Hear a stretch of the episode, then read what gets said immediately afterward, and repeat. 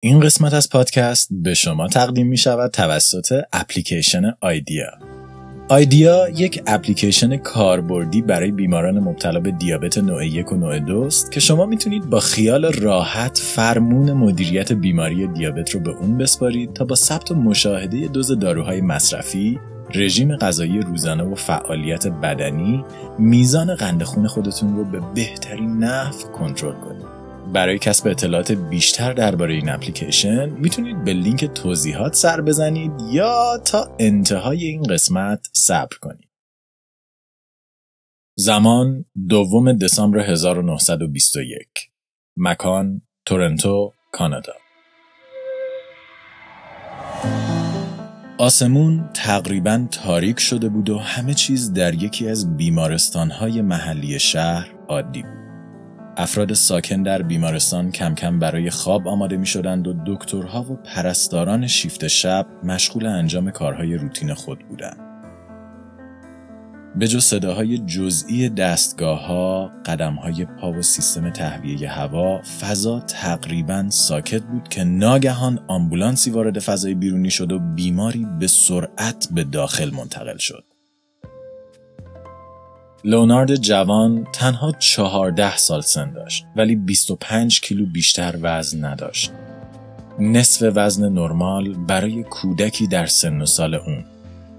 پسری بیحال که توان حرکت نداشت، بخش زیادی از موهاش ریخته بود و شرایط فیزیکی وخیمی داشت. دکترها سریع اون رو در یکی از اتاقها ساکن و شروع به بررسی وضعیت جسمی اون کردند. در ادرار اون استون وجود داشت و قند خون کودک خیلی بیش از حد زیاد بود. دکترها بلا فاصله متوجه بیماری شدند ولی تیکه سخت ماجرا دادن خبر وضعیت لئونارد به پدر و مادرش بود. کودک اونها به دیابت نوع یک دچار شده بود و چیزی از زندگیش باقی نمونده بود.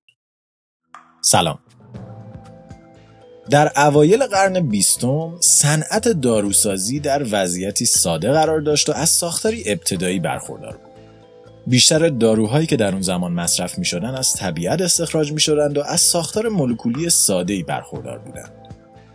مثلا آسپرین از پوسته درخت بید گرفته می‌شد و تنها 21 مولکول داشت یا مثلا مورفین از خشخاش گرفته می‌شد و از 40 اتم تشکیل شده بود.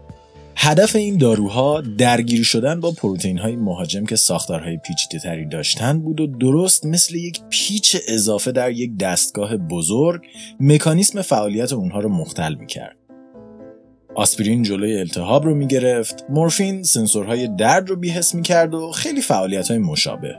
اما بیماری های زیادی وجود داشتند که با چنین داروهای قابل پیشگیری و درمان نبودند و یکی از مرگبارترین این بیماری ها پدیده ای اسرارآمیز به نام دیابت بود. دیابت پدیده جدیدی برای انسانها نبود و قدمتی به اندازه خود تاریخ داشت. حدود سه هزار سال قبل مصری ها متوجه بیماری های شده بودند که باعث ادرار فراوون، تشنگی دائمی و کاهش وزن شدید می شد و بیشتر کودکان رو مورد هدف قرار می‌داد.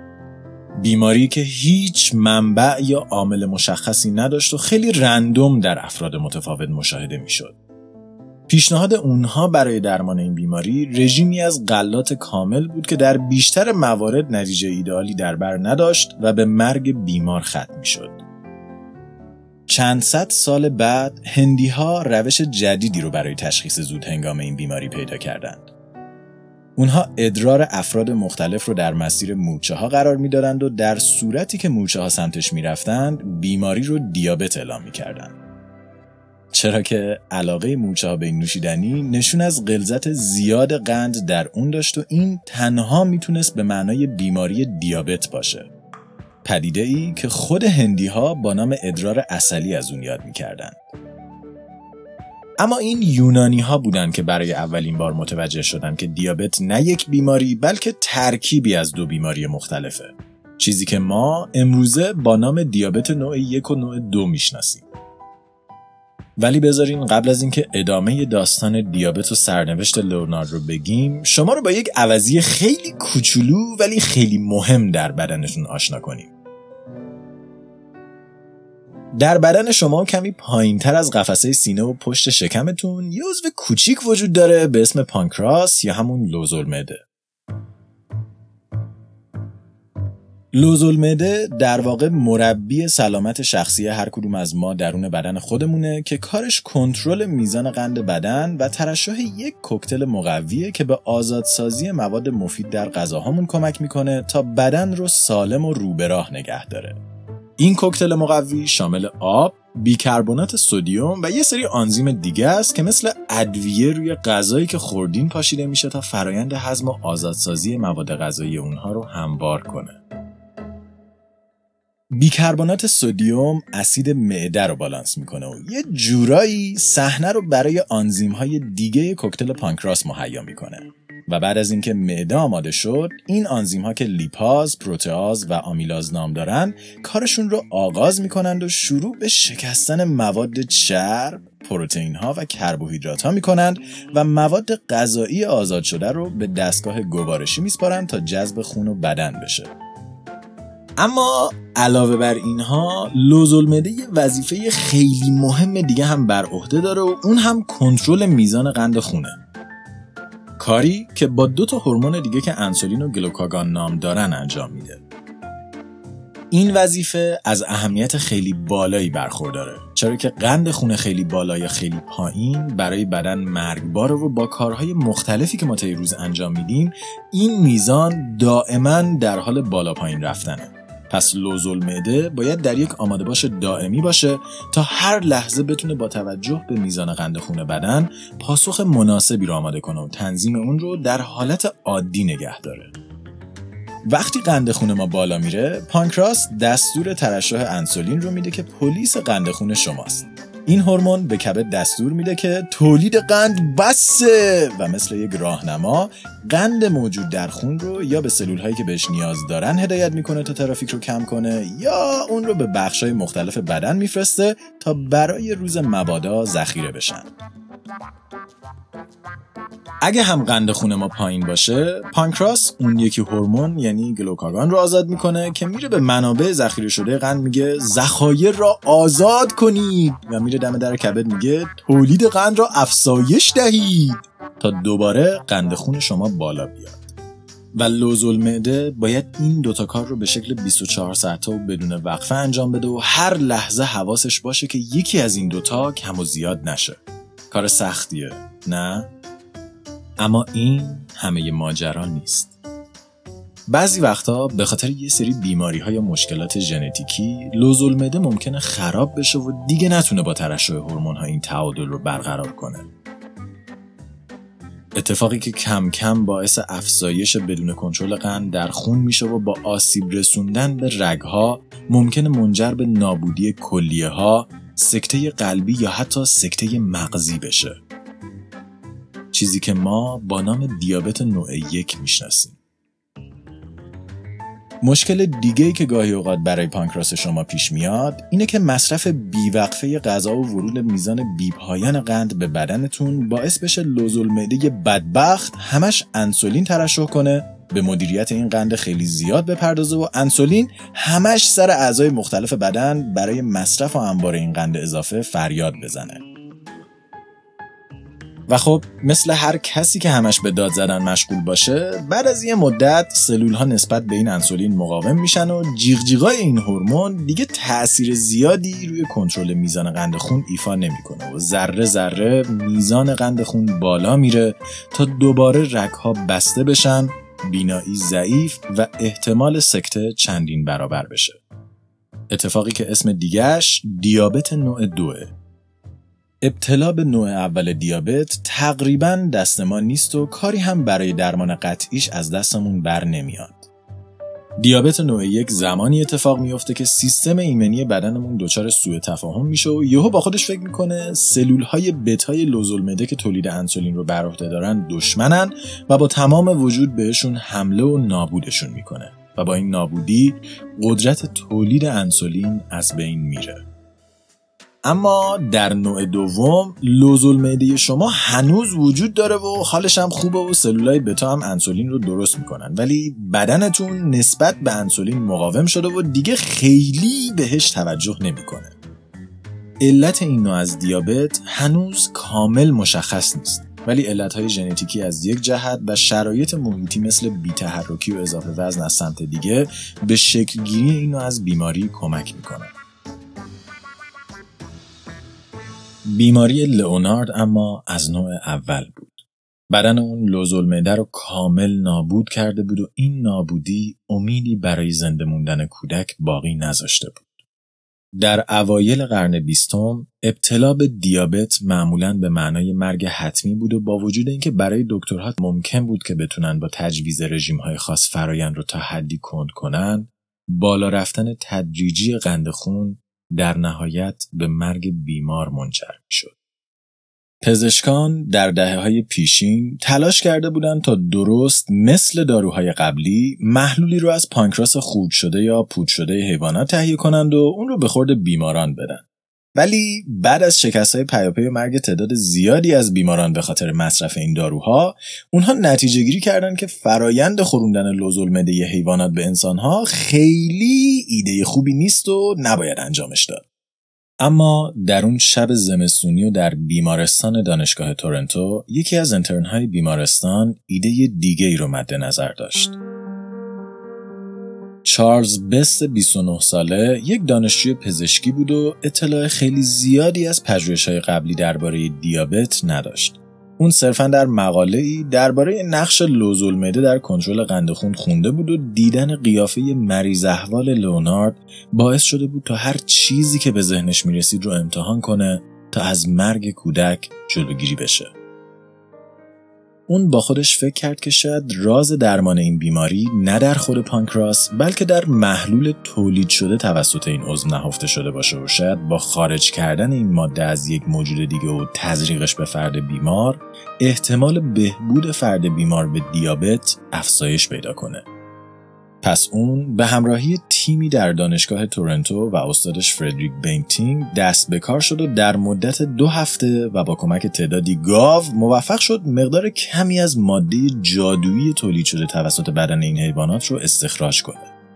تا اون زمان حال لونارد خیلی بد شده بود و طبق نظر دکتر مراقبش بیشتر از چند روز زمان برای زندگی نداشت. پس چارلز بست با عجله به بیمارستان رفت و با وجود مخالفت پزشک لونارد ماده استخراج شده رو به خون اون تزریق کرد. به هر حال اگه لونارد قرار بود یکی دو روز دیگه جون خودش رو از دست بده امتحان یک درمان جدید هر چقدر هم ریسکی چه آسیبی می‌تونست وارد کنه مدتی گذشت ولی تغییری در حال لونارد مشاهده نشد کمی بعد شرایط حیاتی اون بهتر شد ولی دکترها هنوز امیدی به زنده موندنش نداشتن. داروی بست و بنتینگ تا حدی به بهبود لونارد کمک کرده بود ولی این بهبود شاید عمر اون رو به اندازه یکی دو هفته و اون هم در بدترین حالت ممکن افزایش می‌داد. بست از کشف خودش ناامید شده بود. یک آزمایش دیگه هم شکست خورده بود و یک بار دیگه دیابت در برابر انسانها پیروز شده بود. اما بینتینگ حدس دیگه ای داشت. اون با خودش فکر کرد که شاید مشکل نه از درمان بلکه از محلول استخراج شده از گاوها بوده باشه. به هر حال بست، بینتینگ و کل تیم پزشک بودند و تخصص زیادی در علم شیمی نداشتند. پس دو دکتر از فرصت کوتاه ایجاد شده استفاده کردند و با اضافه کردن یک متخصص بیوشیمی با نام جیمز کالیپ محلول جدیدی رو از گاوها تهیه کردند و 11 روز بعد انسولین جدید رو به بدن لونارد تزریق کردند. و این بار معجزه اتفاق افتاد. طی 24 ساعت قند خون لئونارد 80 درصد کاهش پیدا کرد و پسر نوجوان درست مثل انسانی که از مرگ برگشته باشه جون دوباره گرفت. اون دوباره می‌تونست حرکت کنه رنگ و روی پوستش برگشته بود و می‌تونست با خانوادش حرف بزنه و به اونها بگه که حالش کاملا خوب شده. ماده استخراج شده از گاوها که بست اکنون انسولین مینامید جون لئونارد رو نجات داده بود. اولین انسانی که در نبردی تن دیابت رو شکست داده بود. تا اون زمان داروهایی که انسانها در اختیار داشتن بیشتر مواد طبیعی با ساختارهای ساده بود که با مختل کردن سازوکار پروتئین های مختلف با مشکلات متفاوت در بدن انسان مقابله می‌کرد. اما کشف بنتینگ و بست اولین نمونه دارویی بود که خودش یک پروتئین مستقل بود و اولین باری بود که از یک پروتئین برای مقابله با یک مشکل پروتئینی دیگه استفاده می‌شد. به عبارتی بست و بنتینگ نه تنها راز یک بیماری مرگبار رو برای همیشه حل کرده بودند بلکه موفق شده بودند کل تفکر انسانها از علم پزشکی رو تغییر بدند و دریچه ای جدید رو برای مقابله با بیماری های مختلف به روی اونها باز کنند. بست و بینتینگ انسولین تازه کش شده خود رو روی دیگر بیماران دیابتی بیمارستان هم امتحان کردند و درست مثل بیمارانی که از مرگ برگشته باشند اونها هم بلا فاصله نشانه هایی از بهبودی رو در خود نشون دادند و از کما خارج شدند. خبر کشف داروی معجزه آسا خیلی زود در سرتاسر سر جهان پخش شد. پزشکان برای دریافت ذخیره از محلول انسولین بست و بنتینگ از کشورهای مختلف به کانادا می اومدن تا اون رو برای بیماران خودشون ببرن. دکتر بنتینگ و بست به ستارگان دنیای پزشکی تبدیل شدند و در سال 1923 نوبل پزشکی به کاشفان انسولین اهدا شد. هرچند که به شکل اسرارآمیزی نام بنتینگ در لیست برندگان دیده نمی‌شد. اما بست که از نقش تاثیرگذار استادش در فرایند کشف این داروی معجزه آسا آگاه بود جایزه خودش رو با اون تقسیم کرد تا نام اون نیز در کنار بست به عنوان پدید آورندگان درمان دیابت در تاریخ ثبت بشه و تا ابد از این دو نفر به عنوان کسانی که دیابت رو درمان کردن نام برده بشه. در حال حاضر بیشتر از 400 میلیون نفر در جهان مبتلا به دیابت هستند و سالانه چیزی نزدیک به 1.5 میلیون نفر به شکل مستقیم به خاطر این بیماری جون خودشون را از دست میدن. بخش های زیادی از راز این بیماری همچنان برای ما اسرارآمیز باقی مونده و راه زیادی برای درمان کامل دو نوع اون در پیشه. امروزه دانشمندان در حال بررسی استفاده از روش های همچون کریسپر برای درمان این بیماری هستند و تست های اولیه در موشها با نتایج موفقیت آمیزی همراه بوده. اما با این وجود و با همه این پیشرفت ها انسولین همچنان اصلی ترین روش مدیریت این بیماری برای بیماران مبتلا به دیابته. هورمونی عجیب که نقش چندین قطره از اون می‌تونه فاصله بین مرگ و زندگی باشه و تلاش دو دانشمندی که ریسک اونها برای بازنگری در روش های درمانی و مکانیزه کردن استخراج و استفاده از این چند قطره جون میلیون ها نفر رو در سرتاسر سر جهان نجات داد و به عده زیادی از مبتلایان به این بیماری شانسی دوباره برای زندگی بخشید.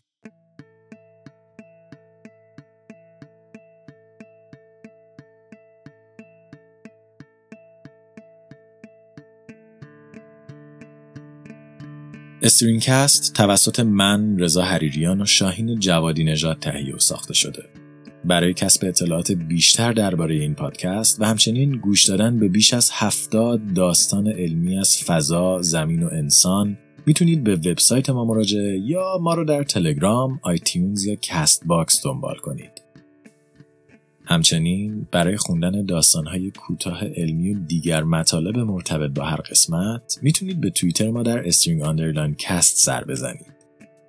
این قسمت از پادکست به شما تقدیم میشه توسط اپلیکیشن آیدیا. آیدیا یک اپلیکیشن کاربردی برای بیماران مبتلا به دیابت نوع یک و دوست که شما می‌تونید با خیال راحت فرمون مدیریت بیماری خودتون رو به اون بسپارید تا با کنترل دوز انسولین یا داروی مصرفی تنظیم رژیم غذایی روزانه و مدیریت فعالیت بدنی قند خونتون رو کنترل کنید. محور اصلی کار اپلیکیشن آیدیا اصول علمی کنترل قند خون به وسیله تغییر سبک زندگیه یعنی آیدیا قدم به قدم به شما کمک می‌کنه تا متناسب غذا بخورید اصولی ورزش کنید و به طور هدفمند داروی انسولین استفاده کنید علاوه بر این آیدیا مشخص می‌کنه که هر روز چقدر کالری نیاز دارید و چقدر کالری مصرف کردید این برنامه بهتون میگه که چقدر کربوهیدرات، قند، چربی و پروتئین خوردید و در کدوم زمینه کمبود دارید و چطور باید این کمبود رو اصلاح کنید. همچنین اگه محاسبه دوز انسولین مورد نیاز چالش روزانه شماست این کار رو به آیدیا بسپارید. آیدیا با یک روش کاملا شخصی سازی شده که به طور اختصاصی برای خود شما برنامه ریزی شده این کار رو براتون انجام میده. با نصب آیدیا به بانک جامع و اختصاصی اطلاعات غذایی دسترسی خواهید داشت تا حتی در سفر چه داخلی و چه خارجی بدونید که هر غذایی که می‌خواید انتخاب کنید چطور روی قند خونتون تاثیر می‌ذاره و ارزش غذایی اون به طور کامل چقدره. آیدیا بر اساس اطلاعات شخصی که شما در ابتدا در اپلیکیشن وارد کردید به شما کمک می‌کنه تا با انتخاب وزن هدف مناسب شاخص توده بدنیتون رو اصلاح کنید. اما مهمتر از همه قابلیت ویژه آیدیا برای مدیریت دیابت در کودکانه. این برنامه علاوه بر اینکه به کودک شما امکان میده مثل یک کودک معمولی غیر دیابتی غذا بخوره به شما هم نشون میده که بشخاب غذایی روزانه اون شامل چه مواد مغذی و برای رشد بهتر به چه مواد مغذی بیشتری نیاز داره. آیدیا با بکارگیری یک شیوه جدید و منحصر به فرد در امتیازدهی روزانه به شما امتیاز میده و این سیستم امتیازدهی به شما فرصت میده تا هر روز وضعیت سلامتی و بیماری خودتون رو نسبت به روز قبل بسنجید و البته به پزشک شما کمک می‌کنه تا در روزهای ویزیت دید عمیقتر و همه جانبه تری نسبت به وضعیت ماهای گذشته شما داشته باشه. خلاصه که این برنامه یک مرجع کامل برای همه نیازهای مربوط به دیابت و اگه خود شما با این بیماری دست و پنجه نرم می‌کنید یا کسانی رو می‌شناسید که با دیابت درگیر هستند حتما استفاده از این برنامه رو به اونها توصیه کنید. برای دریافت برنامه هم می‌تونید از لینکی که در توضیحات این قسمت هست استفاده کنید. تازه اگه تا آخر خرداد 99 اپلیکیشن رو نصب و در قسمت کد معرف StringCast رو بزنید در قرعه کشی 10 دستگاه تست قند خون شرکت داده میشید. این قسمت از کتاب کشف انسولین نوشته مایکل بلیس برگرفته شده. مایکل بلیس در این کتاب روایتی کامل و جامع از همه وقایعی که به کشف مهم بنتینگ و بست ختم شد ارائه میده و شما رو در داستانی به درازای تاریخ که درباره یکی از عجیبترین بیماری هایی که انسان با اون دست و پنجه نرم کرده همراهی می‌کنه. اگه دوست دارید بیشتر درباره این کشف شگفتانگیز بدونید و داستان انسولین رو خیلی کاملتر بخونید حتما سری به این کتاب بزنید. لطفا اگر به پادکست ما گوش می‌کنید اون رو به دوستانتون معرفی کنید تا در این فصل جدید با ما همراه بشن. لطفا برامون در توییتر بنویسید و نظراتتون رو برامون ایمیل کنید. و حتی اگر حوصلش رو دارید به وبسایت ما برید و از پادکست حمایت کنید. StringCast یک پروژه رایگانه و همیشه رایگان باقی میمونه. ولی کمک های شما باعث میشه ساخت پادکست آسونتر و تأمین هزینه های اون راحت تر بشه. و در نهایت اگه شرکت یا سازمانی هستین که می‌خواین اسپانسر پادکست بشین به همون ایمیل بزنید اونجا همه چی رو براتون توضیح میدیم. من رضا به همراه شاهین دو هفته خوبی رو براتون آرزو می‌کنم و تا قسمت بعد مراقب خودتون باشید